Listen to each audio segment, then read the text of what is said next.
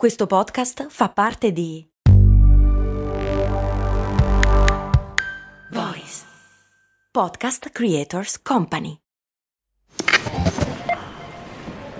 Ecco il suo resto. Mm, certo che al giorno d'oggi con un euro non si fa più granché. Beh, lo posso usare per il carrello della spesa. Ma comprare 10 Goliador? Eh no, per quelle servono 2 euro adesso. Ah, beh, allora non mi resta che lanciarlo nella fontana di Trevi ed esprimere un desiderio. Oppure, beh, potrei investire sul mio futuro. Ma un euro? Beh, sì, su Scalable. Scalable, che supporta anche questo ascolto, è un'app che ti mette a disposizione gli strumenti essenziali per costruire una cultura del risparmio. Ti consente di investire in modo flessibile in azioni, ETF e fondi, creando piani di accumulo automatici a partire da un solo euro.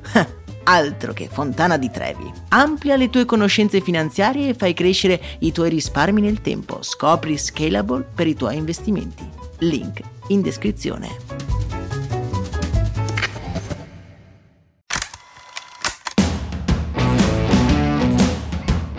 Bentornati avventurieri di brand.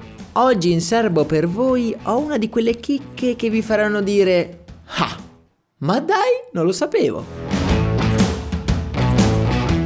Il centro commerciale, sappiamo tutti che cos'è, non è vero? Un edificio che nasconde però un'origine insolita, il luogo della perdizione capitalistica.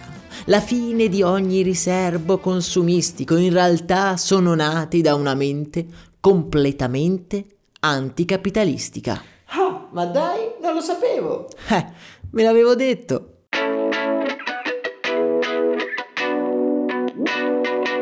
Oggi andiamo a scoprire la nascita non solo di un edificio adibito allo shopping, ma anche di una concezione di acquisto completamente nuova. In realtà, se dovessimo trovare l'origine del luogo specifico adibito alla compravendita, dovremmo tornare indietro nel tempo di 3000 anni e trasferirci nelle agorà dell'antica Grecia classica piazza dove si riunivano i mercanti. Non è infatti un mistero che i mercati siano dei luoghi che accompagnano da millenni ormai la storia dell'uomo ma quello che a noi interessa sono i moderni centri commerciali che nascono negli anni 50 negli Stati Uniti. Quelle strutture costruite appositamente per contenere negozi fisici e per massimizzare gli acquisti degli avventori. Queste strutture sono state create da un architetto urbanista di nome Victor Gruen, architetto viennese, ebreo e socialista, costretto a lasciare l'Austria dopo l'annessione al Reich del 1938.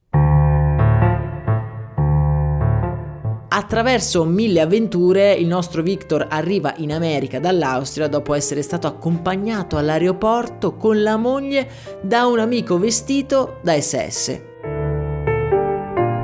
Arriva a New York dove mette al servizio del miglior offerente le sue conoscenze tecniche e in quel periodo il miglior offerente sono proprio i negozianti della Fifth Avenue. Molti dei negozi ancora presenti sono opera appunto del nostro Mr. Gruen, il quale nel tempo si afferma come uno dei maestri dello shop design. Ma il segno indelebile nella storia dell'urbanistica e dell'architettura Gruen lo lascia nel dopoguerra, trasferendosi in California. E fu proprio lì che concepì l'idea di centro commerciale, la cosa interessante è che il risultato dei suoi progetti è totalmente diverso rispetto a quello a cui lui aveva pensato, ma andiamo con ordine.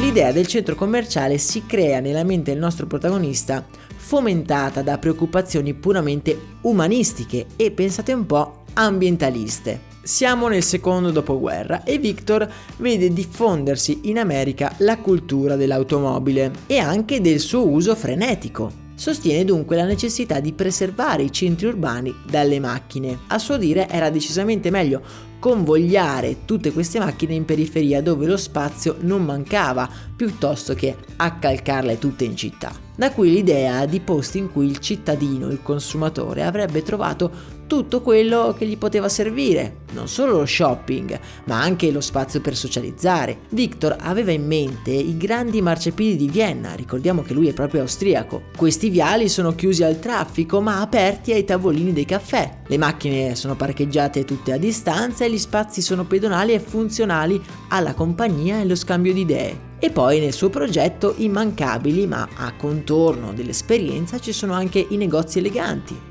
un po' come quelli che aveva visto a Milano nella famosa galleria. Come sappiamo però il concetto di centro commerciale è abbastanza distante da questa immagine idilliaca che aveva teorizzato Victor Gruen. Quello di Victor infatti era un tentativo socialista di costruire uno stile di vita urbano. Invece creò il simbolo del capitalismo suburbano statunitense. L'idea del nostro protagonista era quella di esportare la cosiddetta joie de vivre europea in cui la gente parla di filosofia e di arte nei caffè, anche nelle periferie statunitensi. Una cosa però purtroppo per come gli americani vivono questo tipo di cose culturalmente impossibile. E non c'è da stupirsi se nel grande progetto di riqualificazione urbanistica la parte più di successo furono appunto, anzi quasi esclusivamente, i negozi. In realtà i centri commerciali in America hanno raggiunto il loro picco di sviluppo solo negli anni 90 e poi è iniziata una repentina discesa. Proprio recentemente infatti una catena storica di grandi magazzini come JC Penney che ha oltre 800 negozi sparsi in tutta America è stata costretta alla bancarotta. Oltretutto, all'interno del centro commerciale la nostra psiche si trasforma e il sentimento comune è molto lontano dal piacevole ozio dei caffè viennesi. L'effetto che hanno i centri commerciali sul nostro cervello quell'intontimento generale che ci porta ad avere la sensazione o di voler scappare più velocemente possibile o di sfogarci in uno shopping sfrenato ha un nome. E indovinate un po' come si chiama? Si chiama l'effetto Victor Gruen.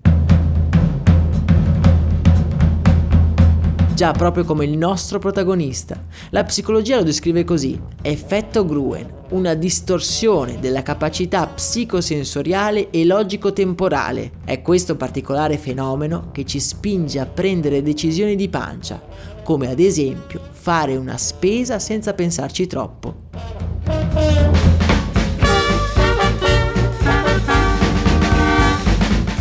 Ironia della sorte vuole che Victor si oppose fin da subito all'adozione dei suoi progetti come macchine consumistiche, ma ovviamente con scarsissimi risultati. La storia di Victor ci ricorda una volta di più come noi non siamo davvero padroni delle nostre idee quando le lasciamo uscire dalla nostra bocca. E può succedere che un urbanista convinto di creare un posto dove l'uomo potesse risollevarsi sia diventato letteralmente il sinonimo dell'alienazione dell'essere umano nel consumismo. Nella speranza che questa storia vi sia piaciuta, io vi do appuntamento domani con una nuova curiosità dal nostro magico mondo. Vi ricordo che Brandy va in onda ogni giorno anche grazie ai mitici sostenitori del podcast. Il link per sostenerci lo trovate in descrizione. Per oggi intanto è davvero tutto, noi ci sentiamo domani. Un abbraccio da Max Corona.